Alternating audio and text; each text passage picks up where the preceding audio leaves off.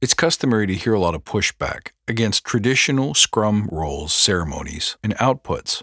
And there's one in particular that a lot of people will excuse their way out of, decide that they don't need it, or that it's too much work. And that's the demo.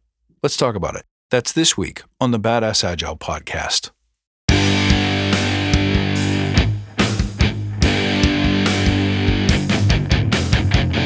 Greetings, team. Welcome to the Badass Agile podcast. I'm your host, Chris Williams.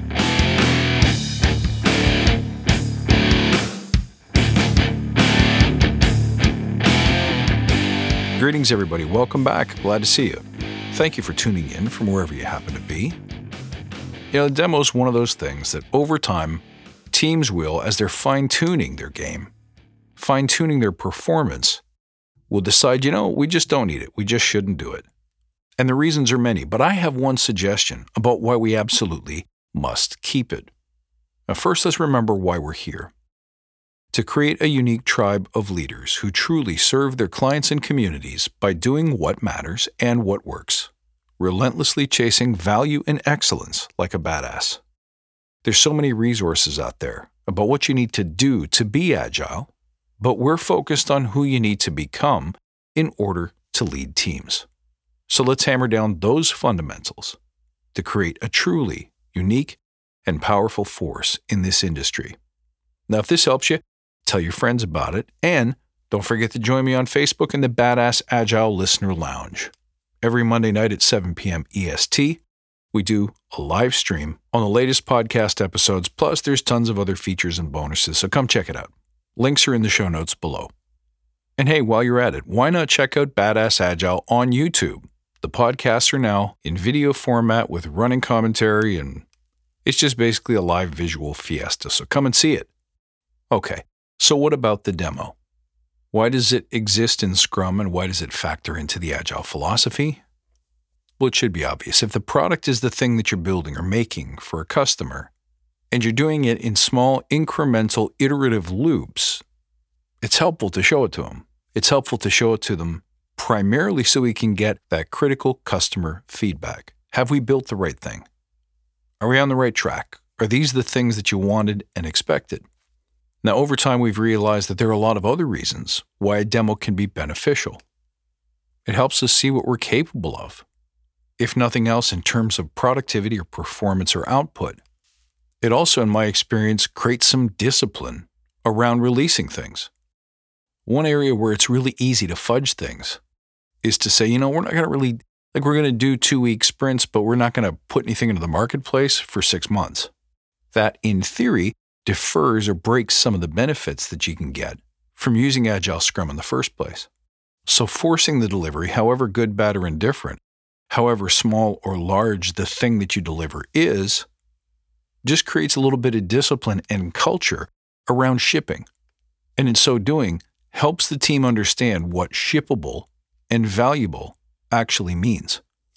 Especially in larger organizations, there's bound to be tons of dependencies and tons of things that have to get done for something to be released to the customer base or the marketplace. And oftentimes, we don't even have a clue what those are until we get out there and start trying to ship things on a dependable cadence. Another benefit is that some people just work better to a deadline. So, however arbitrary it might feel, that little push can really help some teams get their stuff together, get productive, get serious about testing for quality, and somehow, by miracle of miracles, pull it off every two weeks or so. There's a whole host of benefits, I suppose we could keep on naming them, but let's talk about why sometimes we don't demo.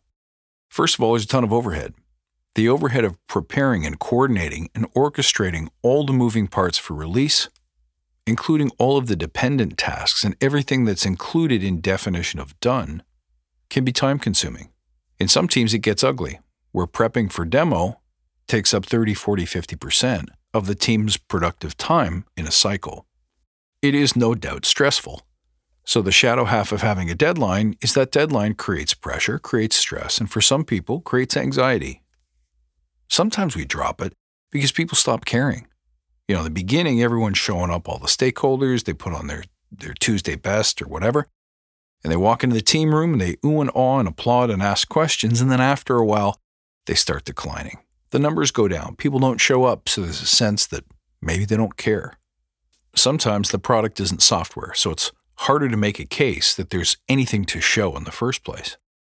And then there's the classic reason that, well, we don't really ship anything to production to the public every two weeks, so why do we really need to demo? Well, here's one compelling reason that I want you to consider about why demoing is such a critical part. A demo allows us to see what's possible. The demo can be one of the most inspiring parts of working with agility. Why? Because this is where you get to see things that sometimes we have a hard time visualizing. Until it's in our hands, until we can touch it and feel it, we don't know what questions to ask. We don't know where to look for inspiration. We don't know how to be innovative. We don't know how to rethink what the customer might want or truly need. And in my experience, sometimes when we demo, not only do customers get excited about what they might be able to build, what could come next, but they get so excited and amped up about how the team looks. How does it feel to be in a real team room where people are pushing the boundaries of what they're capable of? How does it feel to be in a team room where the energy and pride and accomplishment is palpable? How does it feel to be in a team room where all of the members seem to be invested, acting like owners, showing you how to push the buttons that you yourself dreamed up? I mean, that's inspiring. That was the thing we never got to see when we were working in waterfall ways. But there's something about the human condition that until we've seen an electric car or a smartphone, it's impossible for us to visualize what it looks like. But once you've seen it, now you start thinking about all the things you could do with it and all of the things that could come next. Not only do you ask what's next, but you ask what else. And if you think about it, those are the real questions of innovation and evolution. So I make the case that every chance you get, you should demo.